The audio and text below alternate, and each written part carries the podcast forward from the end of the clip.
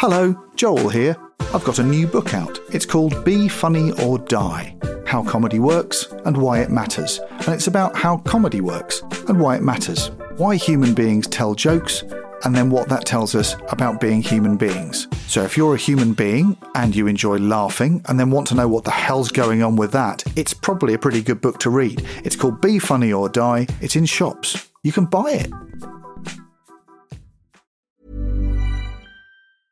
I'm Sandra, and I'm just the professional your small business was looking for. But you didn't hire me because you didn't use LinkedIn jobs. LinkedIn has professionals you can't find anywhere else, including those who aren't actively looking for a new job but might be open to the perfect role, like me.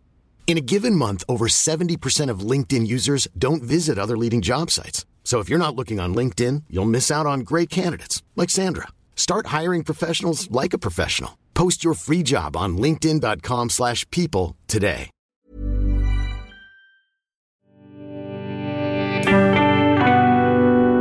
Cheese and pickle.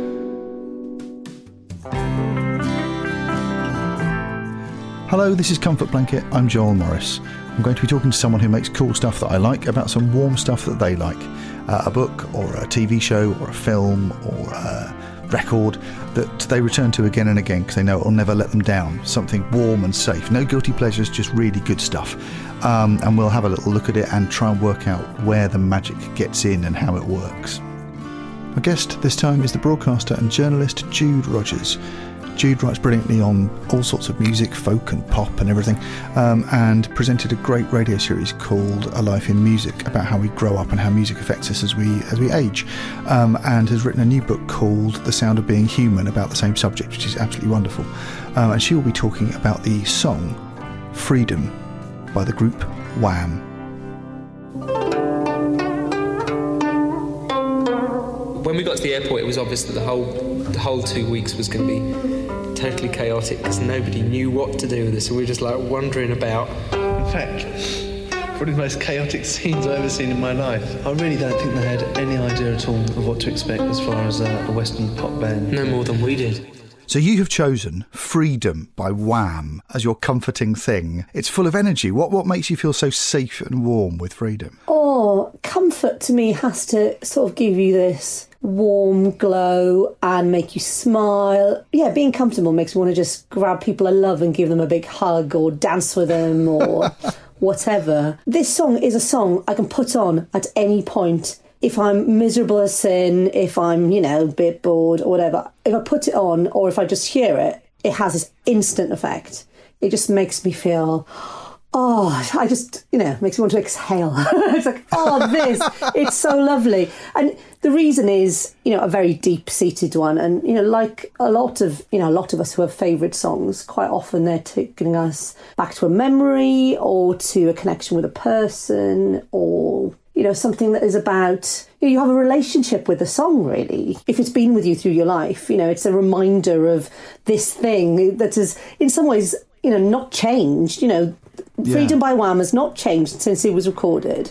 But, you know, it's not, you know, suddenly gained three extra bars and, you know, from Beyond the Grave with, with George. That's why it's upsetting when artists go back and revisit their previous work. You want to go, no, Oh. it has to stay the mm. same. I absolutely agree. You know, and I take that to I can't listen to Kraftwerk on remastered CD. I have to hear the bits of cassette which sound a bit crap. You know, because it's all that's what you remember. Anyway, why do I find it comforting? So I love Freedom by Wham for a reason that is outwardly a bit sad, um, although it is not something that makes me feel sad at all. So my dad died when I was five and three quarters, um, quite suddenly, and you know, obviously, after that, you know, there was quite a time. Um, you know, obviously, I was quite little, so my memories are very shaky at that period. But I do remember my well, my first memory, in fact, after that happened, that I, has any sort of solidity to me and has images around it, is hearing freedom. Now, this happened in school. I was in the changing room in school after gym class or something. Um, I remember I had shoes with laces, and I really wanted to tie them up. You know, I, I you know, I was quite young for that, but I remember I really wanted to be grown up. But you know, I, I Ambition. yeah, ambition. I wanted to do my laces. Um, but I think, you know, I was, you know, what happened happened and made me tried to grow up quite quickly in some ways. But I have this image of me, I'd taken my daps off, as we say in South Wales, my little, you know, gym shoes, and I was trying to put these shoes on. It could have been buckles, I don't know, but I'm putting my shoes on. No, it was definitely laces. I see, I'm doubting myself. You know, memory is this fascinating thing linked to music, and I go into this in great detail with much cleverer people than me, neuroscientists and the like, in the book. Anyway, I'm there, and there's a radio playing in the hall, which the cleaners have left on and this song comes out.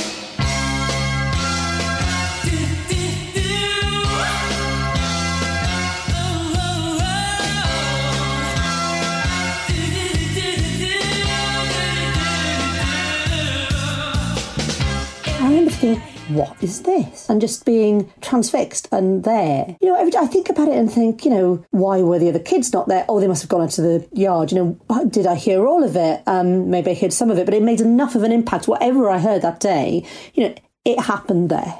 And I've since talked to other people about memories that they've had quite young of songs. And, you know, it's like sometimes a smell for somebody can catapult them back to a certain place yeah. and a scene.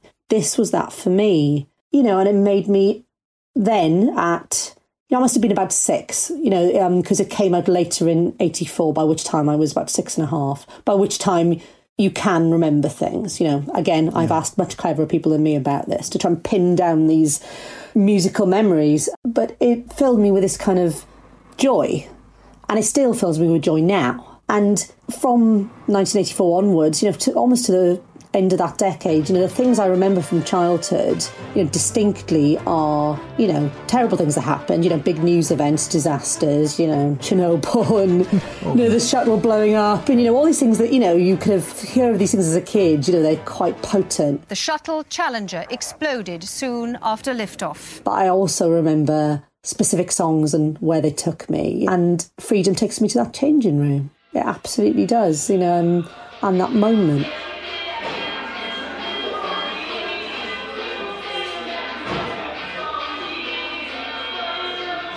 They're shortcuts. It's a thing you can pick up that remains the same, that is a key to an emotion or a feeling or a time. Yes. And it is time travel. It's absolutely time travel because the, the artifact you're looking at hasn't aged or changed. People who collect stuff, books and videos and DVDs and records, they're sometimes using it as a library of emotions that you know you can take that emotion, the emotion mm. of joy, sadness, hunger, loneliness, you can take it off the shelf and put it on and that gives you an illusion and a pretty convincing and probably true illusion that you can control and master and manage your emotions.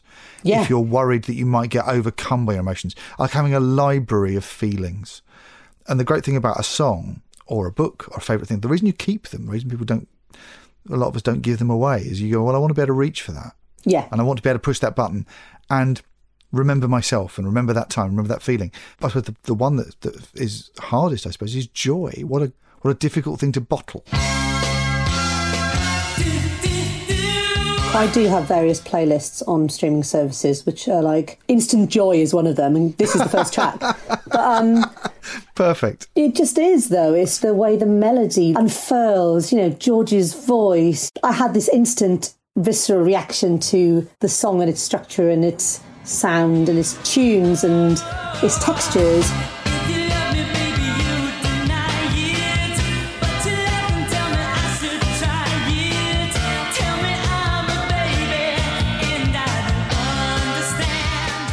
Interrogate in the book quite a lot whether, you know, I look into it, how do I make sure that this memory has some foundation.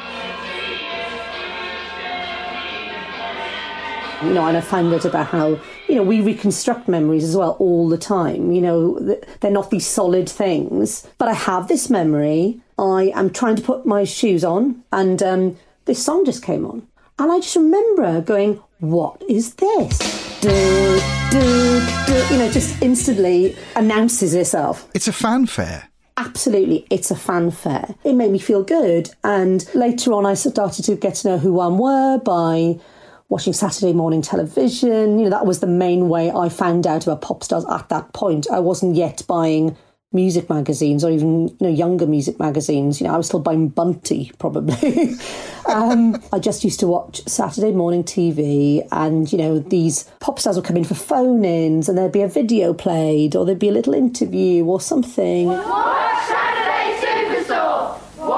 Because Joanna Monro from That's Life is on, so is Shakin' Stevens going around his record factory, and George and Andrew from Wham. If you fancy decorating your fringe or even growing one overnight, Lindsay Walker will be telling you how. You get a sense of who they might be, you know, what they might be like, and then that gets wrapped around the song as well. So I sort of saw them on it, and um, you know, I love George and Andrew's crazy hair, and they were really fun, and they seemed to be good friends. They just seemed to be having the best time of their life, and I think I linked up in my head, you know, the idea of who Wham were and who these boys were with um, this song and the joy. It's uh, we've got a new, a new single coming out.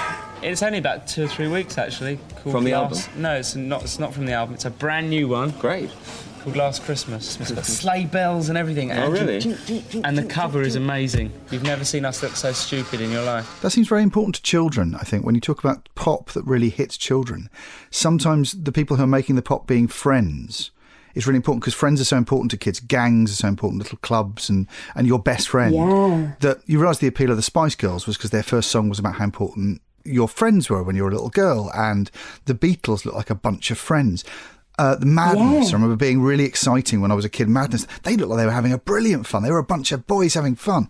Um, and Wham totally look like what they are, which is two best friends from the back of the bus in Bushey, but Yeah. more glamorous and better than, than that. But like they appear to have just stumbled upon the perfect life that two best friends could have. And that's what they were selling in Yeah. the videos. And, you know, I remember the video to Wake Me Up Before You Go Go. You know, they're messing about, but they're grinning and they've got some girls around them and they're wearing brightly coloured clothes. You know, they've got all this stuff going on. The video to Club Tropicana, I remember, and, you know, they're on holiday and they're abroad. And, you know, this is when that was starting to happen for people like in families like me. And it was just escapism and joy and, you know.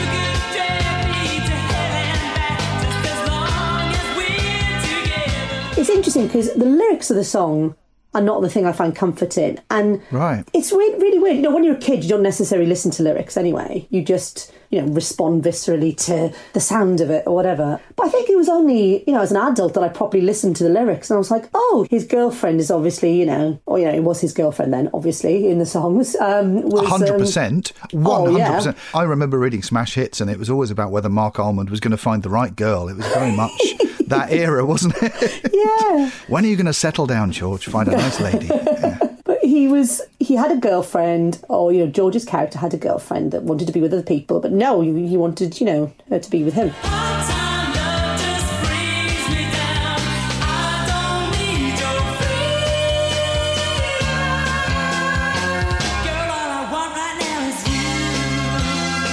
But you know, that didn't enter my brain. It's an interesting sentiment for the time because it's a song with the chorus freedom.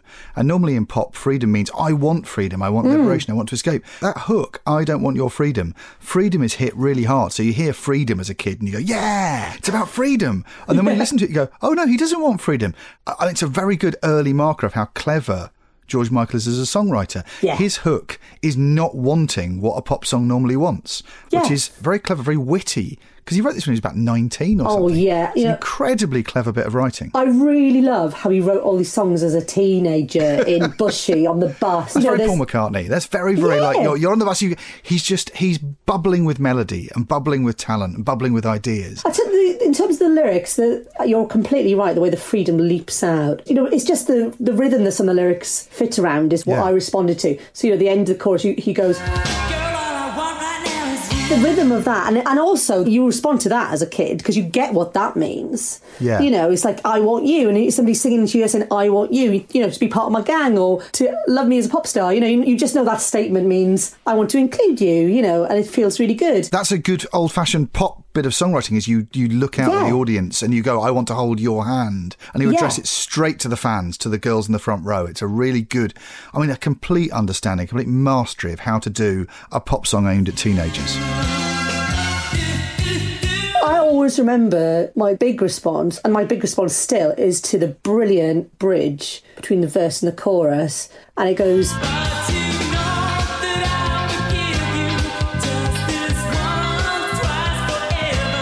Great writing, but it's also the melody that it goes with. You have this bass line going down, and you feel like you're being taken on this slightly emotional journey with him. And it's basically the greatest Motown pastiche ever. It's incredibly well done, isn't it? It's just, Yeah. it could be dismissed as a sheer pastiche, but I think what it is, it's not a parody and it's not a rip-off. It's someone who's listened to Holland Dozier Holland, worked Yeah. out how they work, copied it like all kids do, like the Beatles did, like all comedians do. You watch your masters and you learn at their feet and then you replicate it. It's got those chords, it's got that bass line, it's got that bang, bang, bang, bang, classic Motown drum part. It's amazing for something so 80s and slick and modern that it is so old fashioned. It refers back to great pop that your parents would have liked from, from 20 years ago, so they probably won't mind Yeah. you buying it. But Yeah. it's one of those great 80s confections that when we, our generation, heard them, we didn't know what they were referring to. So it's not like Yeah. it's nostalgic for us. It just sounds like good pop. Maybe it sounds like pop you might have heard on radio before.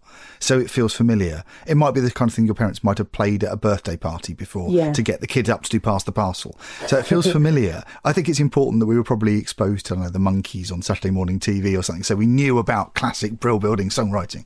But it sort of feels immediately familiar, but it's not nostalgic because it's aimed at eight to 11 year olds Yeah. who don't know this stuff. It's really clever. I think that's interesting. You're saying it has those echoes of songs that came before, but you can't replace them. You know, I was listening to the other day, and I was thinking about the piano in the middle eight, and it's like it's really ABBA.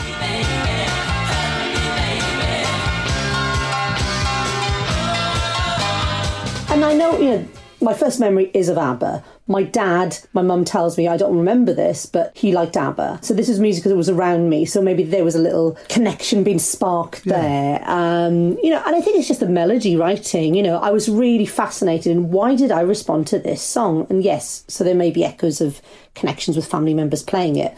But I spoke to this amazing, to call him a writer is just not enough, a guy called Philip Ball. He's a scientist, he's a historian, he's written all these amazing books about biology and warfare and all this stuff. Um, he's amazing, but he also wrote a book called The Music Instinct um, in 2010, and he he picks apart in you know great detail you know, how melody lines work, you know how key changes work, how we respond to them. There's quite a bit of you know music theory tied into it, and I'm somebody who you know classic South Walian girl, you know chapel choir. um, you know, that's where I learned my trade, and then I obviously wandered off to the dark side. But you know, you have you know that melody kind of and that connection to music within you. But he described how you know pop writing, how it's about leaps and patterns of leaps and, and repetitions, and it's about creating a, a language that is surprising enough for us to anticipate, you know, what's coming next, but not being sure what is coming next. Um, it's really fascinating. You talk about this in the book, and I thought it was a brilliant thing because it's something that I'm fascinated with, with with all forms of writing. I think it applies beyond music. That what you're doing is you're playing games with the audience on anticipation and surprise. Yeah. Everything is rule of three. Everything is set something up. What do you think's coming next? And either confirming it, which makes you happy because oh, I got it right, I win a prize, or oh, I didn't see that coming, and you win a prize because you're excited. We're just playing pattern games with each other all the time, and so much art is to do with patterns of colour or mm. sound or words or ideas, and the brain seems to like it. And listening to this, I took it apart afterwards. I mean, I've not got any music theory. I'm self-taught guitar, but I sat there with the chords and went, "This is great. This is a classic. How do you write a great pop song that goes straight in? Same chords all the way through. Doesn't mess about.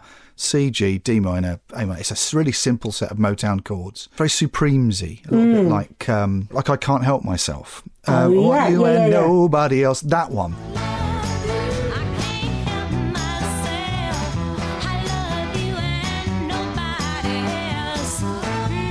Which again is the chord that surprises you there as it goes from C to D minor, and which he's doing in this, which is very similar to the chords of "Wake Me Up Before You Go Go."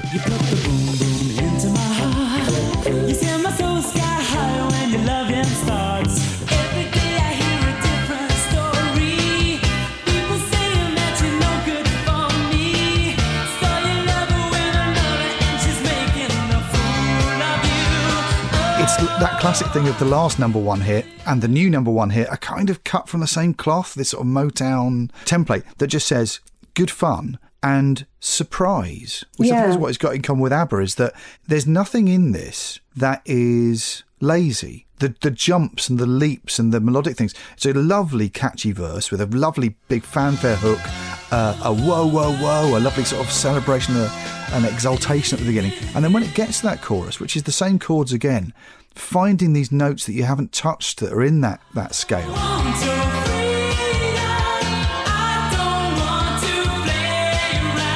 Finding those sort of flattened sevenths and things in there that just you're not seeing coming, and it's leaping and jumping and Yeah. falling, but always landing back on its feet.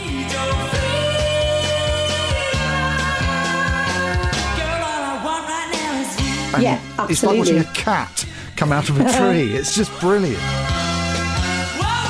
Yeah, I did this bit in, in the book where I sort of try and pick apart it. Um, you know, feeling very embarrassed about doing so because I'm, you know, probably the least musical in my family. My both my brothers are music teachers and are music conductors, and my mum and dad play. And it's like, ah, hope I've done this right. But kind of, you have at one point you have like um, so you have an octave, so it's like C to C, da da. And it goes from C to like a flattened seventh, so it's not quite at the octave. So you're there going, oh, I'm nearly there, I'm nearly there. You're teetering. You're teetering, but you're not quite there. Then, and then at the end of the chorus, he overshoots it and he goes to a nine. So he goes. And I'm not going to sing it because I sing. I always try and sing it in front of my son, and he laughs his head off because I can never reach it.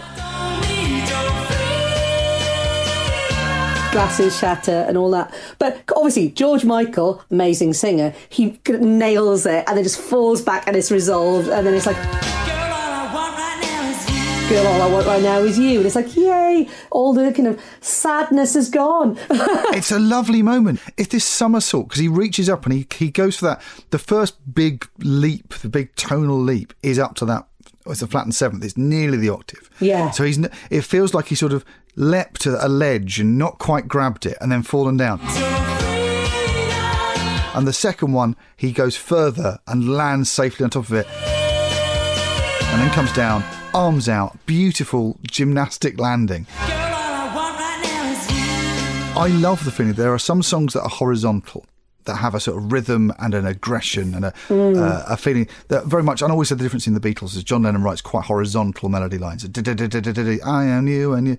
Not huge difference in the note, but a lot of percussion and and propulsion and energy and the come together kind of vibe. yeah, and the, Paul rhythm McCart- guitar and all that stuff. yeah, Yeah, and the Paul McCartney thing is to keep leaping and jumping, Yeah, and this is absolutely. this is something in that Paul McCartney thing of just a very, very vertical, very, very generous, Beach Boysy, Bacharachy, sort of that ambition to keep jumping for notes you're not expecting. And this is in a piece of pop that's meant to just make teenagers happy or pre-teens happy. It's a very young audience, but it's a very sophisticated bit of great songwriting because I think he's aiming to make something as good as the pop songs he loves. Yeah. And he sincerely loves them. There's a lovely quality to this, and I think to all of George Michael's songwriting, is that he's not ashamed to be working in this medium. He thinks this is brilliant Mm. and he wants to be the best in the world at this. It's interesting that he went and he wanted to be more adult so quickly after Wham, but at this point, he wants to be able to write the best jukebox pop songs that are going to throw the floor open at a school disco Yeah. and be completely irresistible. He's mastering that craft.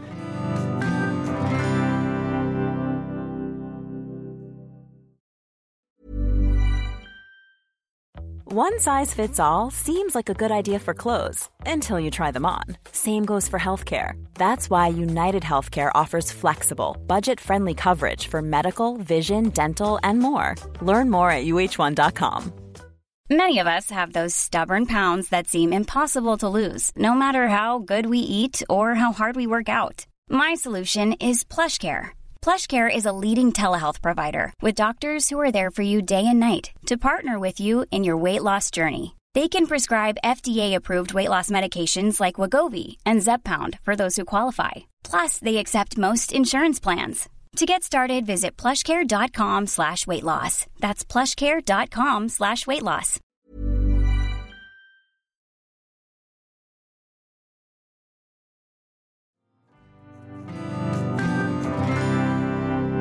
This is just before Careless Whisper, which is interesting, where, you know, the idea of who George Michael was became a bit different. And I remember when I encountered that George Michael when I was a kid, I didn't like it because it was like, oh, this is a bit grown up. I don't know what this is. But um, I always defend freedom as well because people talk about, oh, great George Michael songs. And obviously, there's a huge list. And if we discount, you know, anything after a different corner, even look at his his early stuff, um, his indie stuff. no, um, if, we, if we look at his early stuff, you know, people will talk about everything she wants.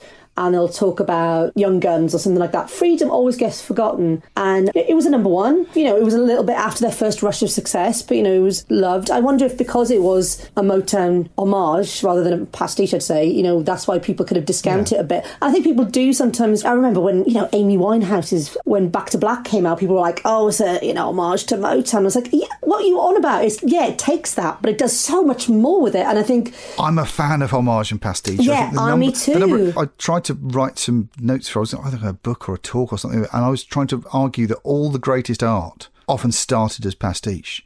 I think it's quite hard to find anything in David Bowie's back catalogue that isn't a pastiche, or didn't start trying to be a pastiche and then transcended it and became something brilliant.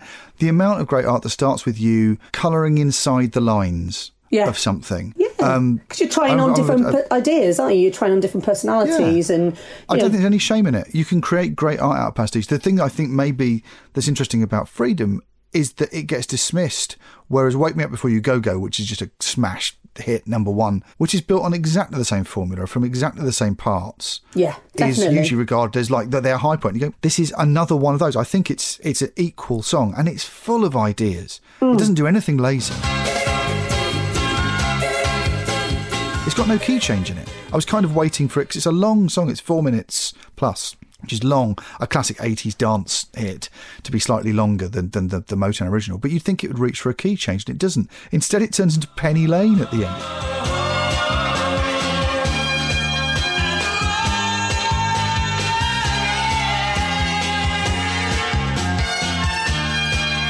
It's this incredible shift into sort of trilling brass and trumpets. It's got so many unexpected turns in it. It's very generous. Generous is the right word. It kind of makes me think of you know when I listen to ABBA. I've mentioned ABBA before, but it's like you know everything is it's packed with stuff.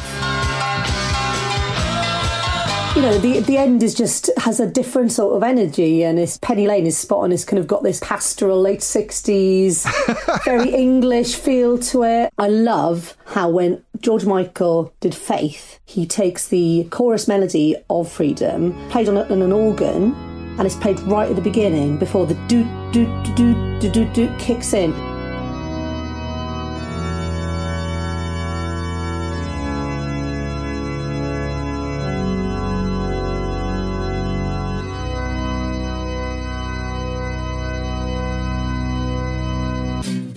I wrote a piece about this. I think it was in that time after he died. Um, you know, I think yeah, for Billboard magazine in the US, they were doing this big celebration of him, and they wanted people to write about their favourite piece of music by George. So obviously, I wrote about this, and he was playing around um, in the studio, and George, you know, produced so much when he was really young as well. You know, he was Yeah. in his early twenties. He was producing all this stuff. And he knew how the studio worked, which is extraordinary, really. But he was playing Freedom on, I think, some you know fancy synthesizer, and somebody was, um, whoever was with him, maybe the mixer. It's online. If you want to look at Billboard George Michael, my name, I, you, I, I- will not guess what it is. But basically, he realised then that you know, oh yeah, I'm quite good at this, and that sounds good in a different register.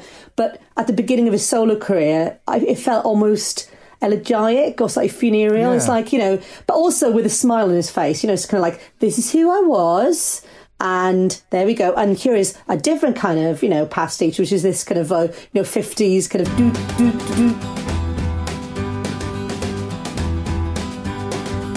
Well, I guess it would be nice if I could touch your body. And Marie's the name of his latest flame. You know, and obviously Faith did something very different with some 50s ideas. It's interesting how tho- tho- those borrowings are really important and the, the references and the. I was thinking about this with, with 80s pop uh, and suddenly looking back on it before people were a little bit more kind towards 80s pop when it went through a period of being very dismissed uh, and being regarded as very disposable. Certainly, I would imagine by a lot of rock writers and male rock writers, that you don't realise how much underneath the slick production of the drum machines and the, the sound of it is very often the really basic building blocks that have always been there. It was only the sound of this that is 80s really, but the sound, Yeah. the songwriting, the structure, everything of all this stuff is just has been learned formally, like at a masterclass. This is Yeah. Brill building songwriting. There's a lot of Bananarama's hits that are like this, and that's what you get with ABC and things.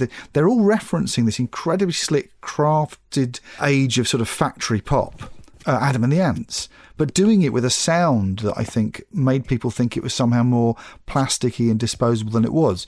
And as soon as you get to a point where a few years later your ears have evolved and you can see the structure of it, you realise that why this was a hit, why it meant so much to people, and why it was as big is the same reason that the Supremes or any of those songs on, on, on Motown meant so much to those teenagers. It's another, the idea of giving something good to teenagers, saying, I've worked really hard on this and this is my gift to you, is a really nice gesture and links early Beatles and Motown and all the girl groups and this. I mean, it's a very girl group hit. Yeah, absolutely. One thing I find interesting, you saying, you know, it's like he learned it at a masterclass. No, he didn't. He, you know, he lived in northwest London. Um, he is from a Cypriot immigrant family. I love the bit in um, Pete Paphides' fantastic book, Broken Greek, where basically all the chip shop owners and restaurateurs of London are calling around saying, so and so's son's going to be on top of the pops tonight. And Peter's in total denial. And then he watches it and it's George Michael. Um, it's the lad from the chippy. Like, yeah, exactly. Just amazing. But um, I remember when he did his um, Desert Island Discs some years ago, which was a brilliant Desert Island Discs. And when he was a kid, he had a head injury. Um, you know, quite bad bang on his head. Um, and before that, he'd been absolutely obsessed with insects, like creepy crawlies, and wow. going to, you know, studying them. He'd get up early and go and study them and all this stuff. And then he had this thing that happened to him. And after that, he got absolutely obsessed with music. All my interests changed. Everything changed in six months. I had been obsessed with insects and creepy crawlies. I used to get up at five o'clock in the morning and go out into this field behind our garden and collect insects before everyone else got up. And it, suddenly, I, all I wanted to know about was music.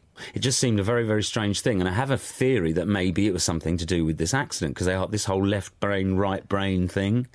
Nobody in my family seemed to notice, but I became absolutely obsessed with music and, and everything changed after that. which fascinates me anyway. You know, um, the way that something happened to his brain chemistry, or the way his brain corrected itself after that accident, that made him fixated. Or maybe he had one of these brains that was already, you know, not necessarily obsessive, but very analytical or faddish or whatever.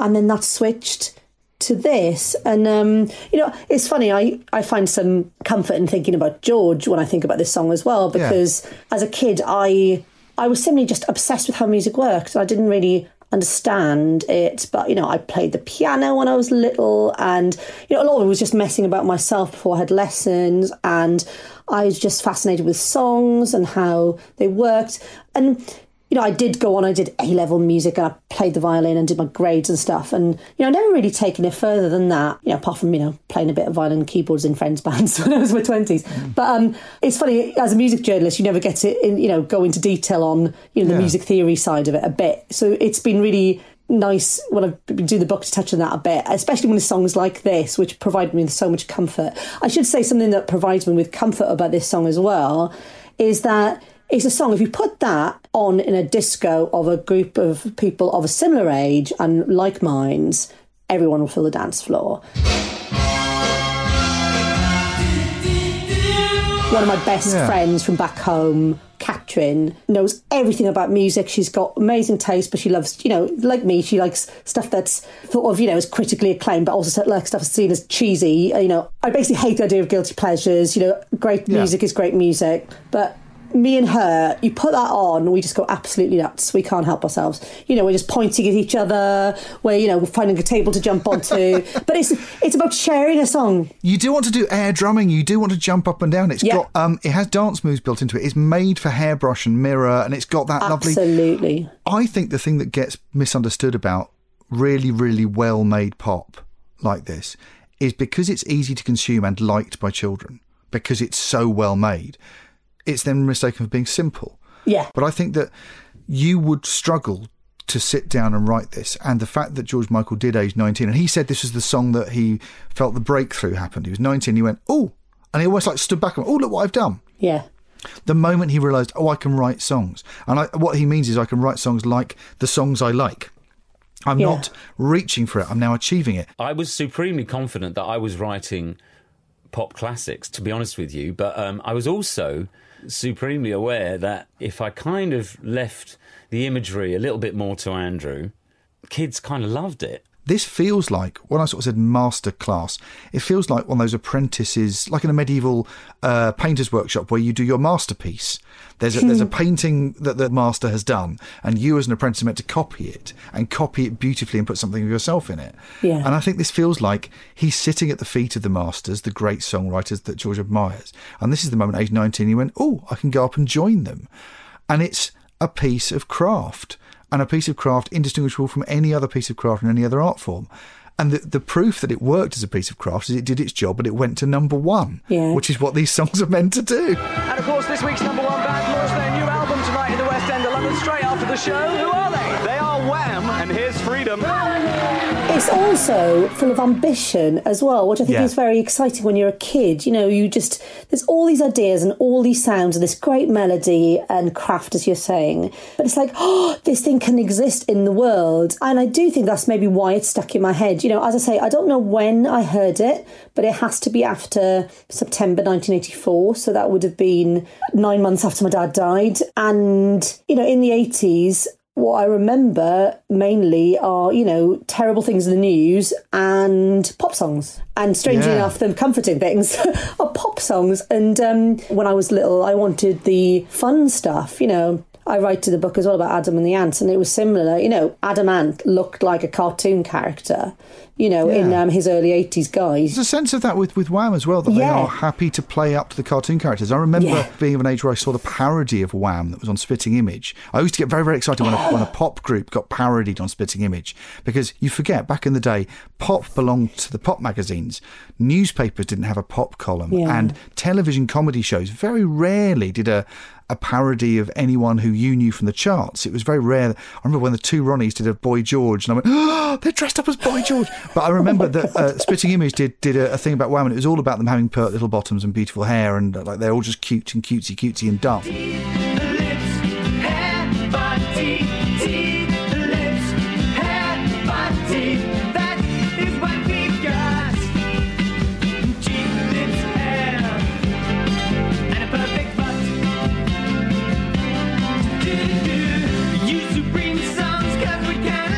And I think that's what they were seen as. But you're Yeah. thinking, no, they they know what's different about Wham and what's exciting about Wham. And I don't think I appreciated it at the time, and I completely do now.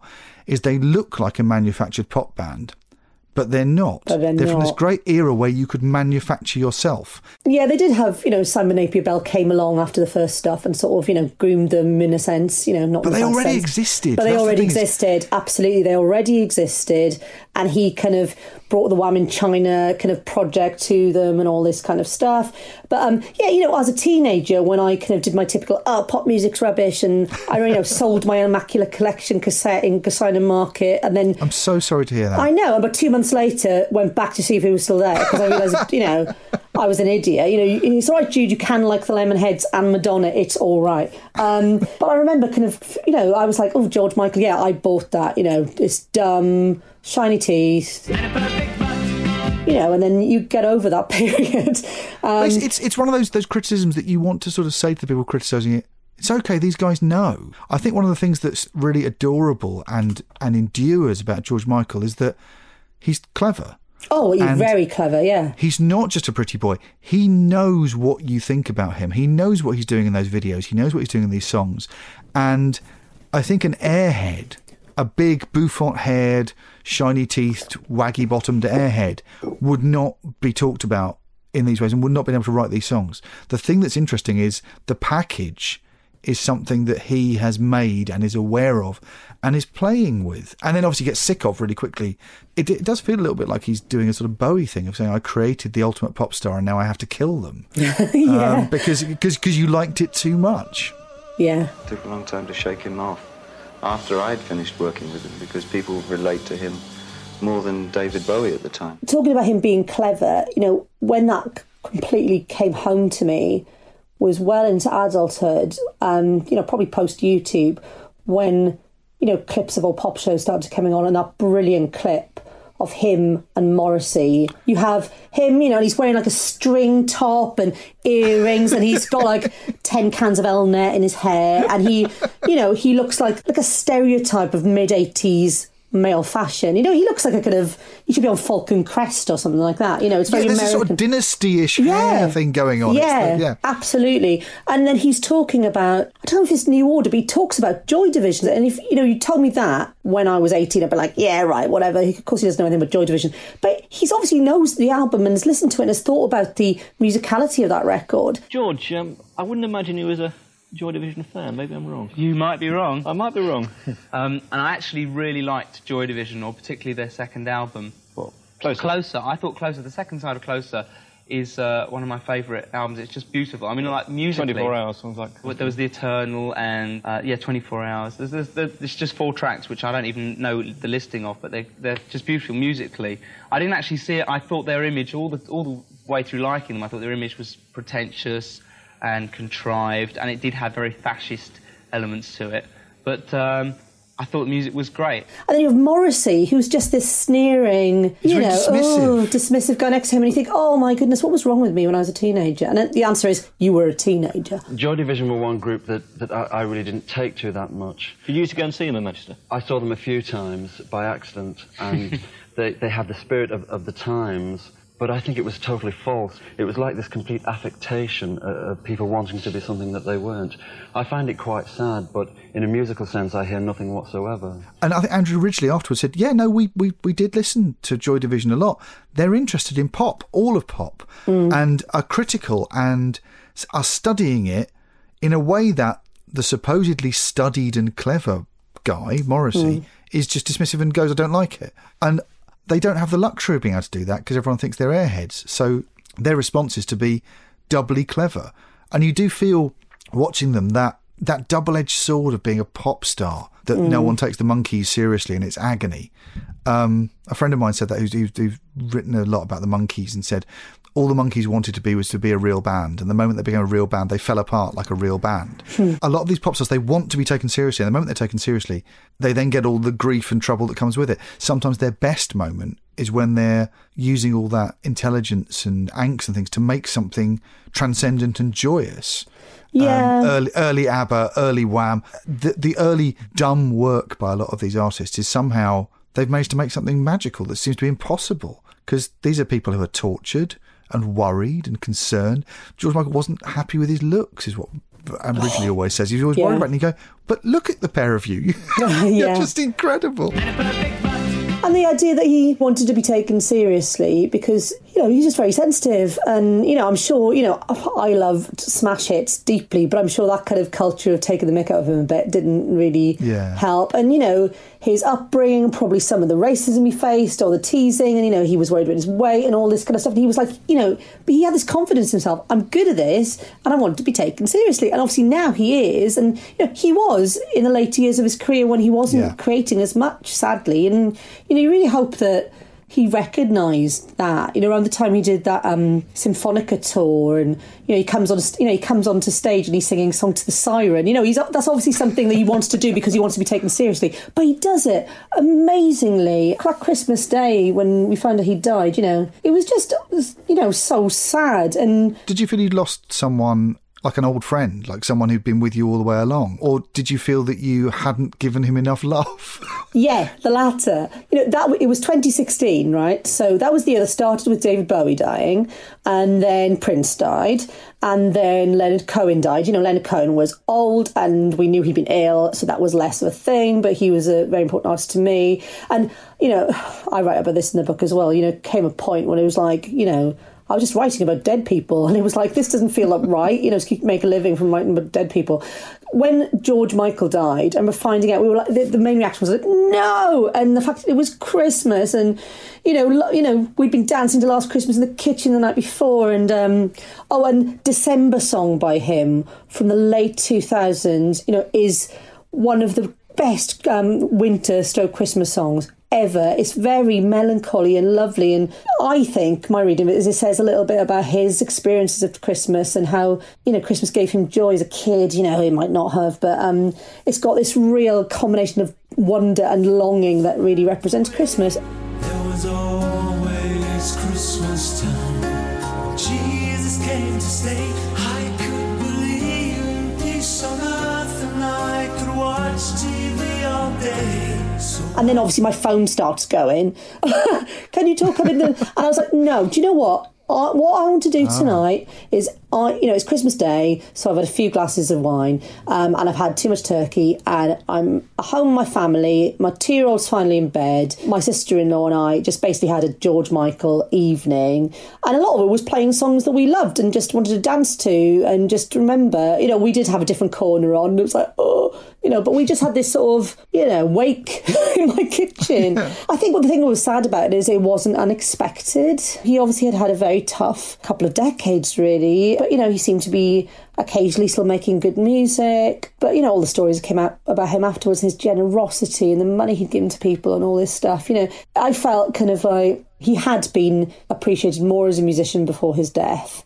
But obviously, after his death, like so many people, you get all the appreciation you know you should have had in your career as well. Um, just, just in time, just just too late. One of the things that's important when you're a kid and you get into a musician, when you're a teenager, you want them to be a bit mean and a bit nasty. Mm. But sometimes when you're a kid, you want to get into into a musician because they seem to be nice, like you want to be friends with them, Mm. that they look like they'd be fun. And I think that comes over with the early Wham stuff. And then later on, the stories you heard about his later life and his generosity, philanthropy, his attitude to people, his his uh, kind of screw you confidence in himself. You went, oh, I like you. Yeah. And then you look back at those early videos and you went, oh, it was radiating off you in the first place that you Yeah. seemed to be decent. There seemed to be music that came from your heart. Mm. It didn't seem, I mean, it sounds a stupid thing to say. Something as big and dumb and colourful and day glow as this shouldn't be cynical, but this stuff can be cynical. You've seen cynical pop Yeah. made by factories, made for money. The thing about Wham is they make this incredible factory tooled pop that goes straight to number one, takes them to the top of the American album charts, bashes the world open. Mm. But it doesn't appear to be cynical at all.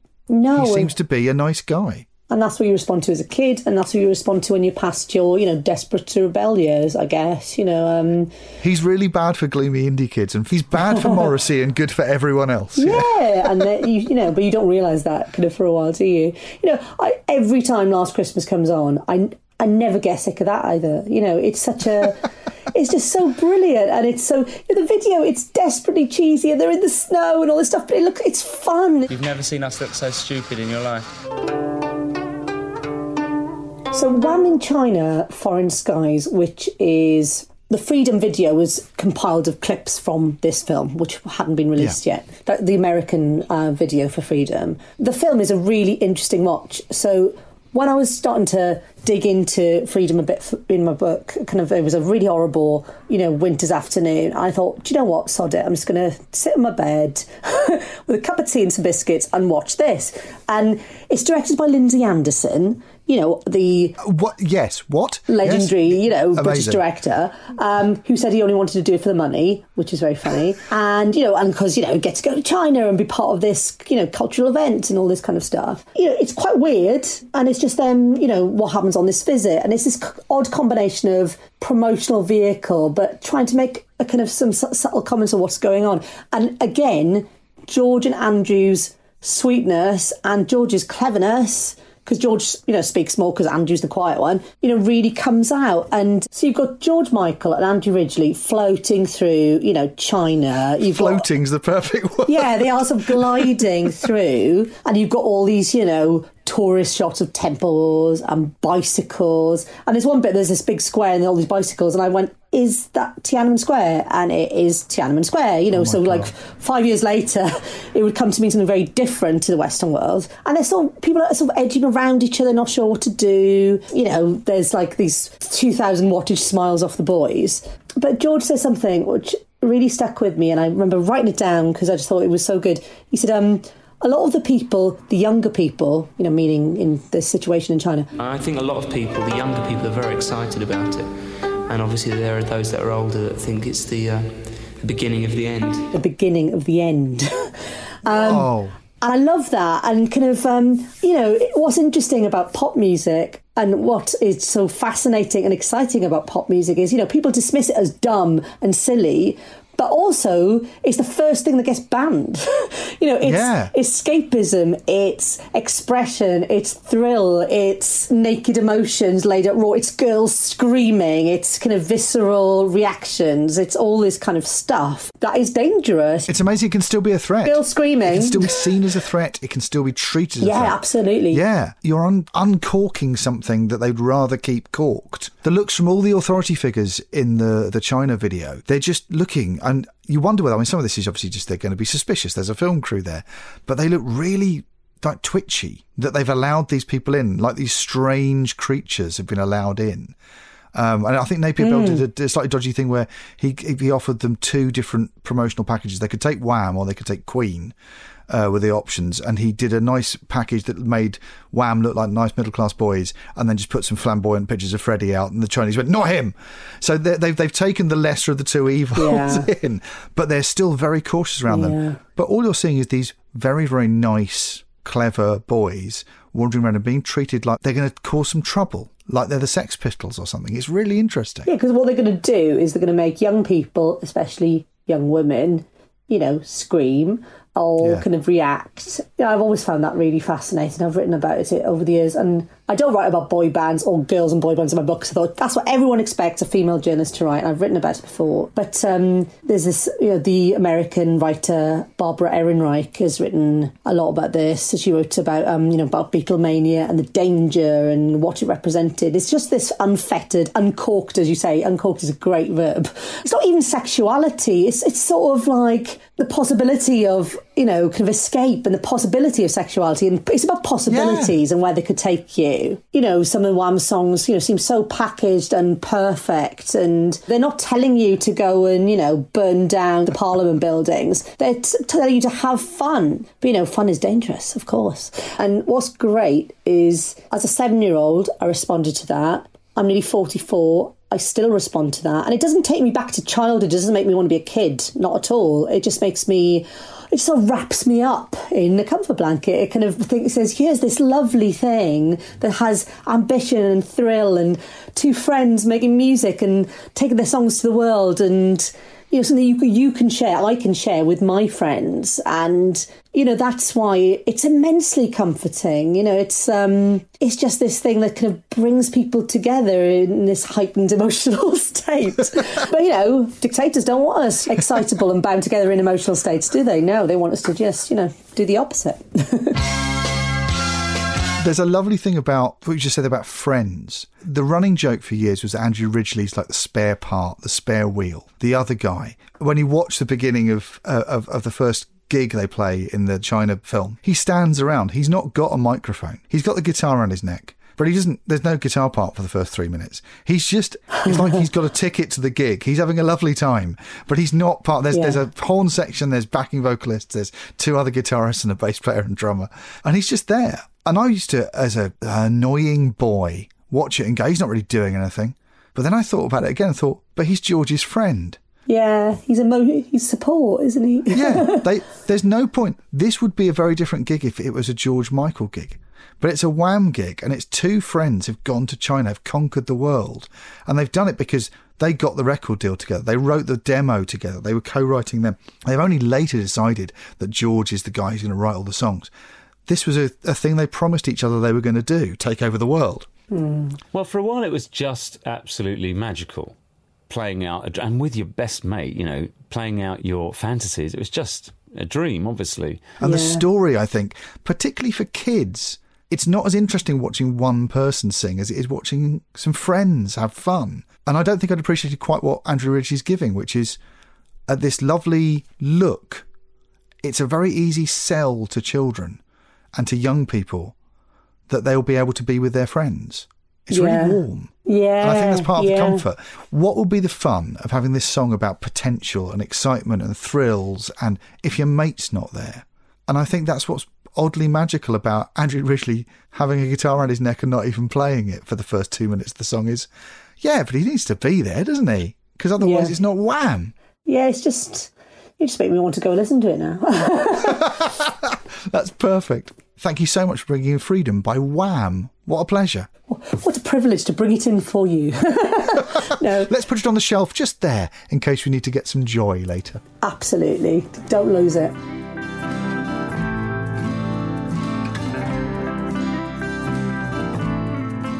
Comfort Blanket was presented and produced by Joel Morris for the Cheese and Pickle family of podcasts.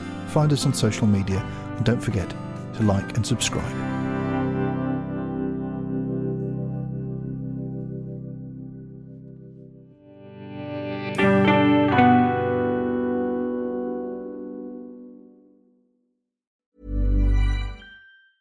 Summer's just around the corner, so give your body the care it deserves with Osea's best-selling Undaria algae body oil. Created by infusing Undaria seaweed in barrels of botanical oils, it leaves skin silky soft and glowing. Plus, it's clinically proven to improve elasticity and deeply moisturize without feeling greasy. It's safe, clean, vegan skincare. Get 10% off your first order at OseaMalibu.com with code GLOW, plus free shipping on orders over $60.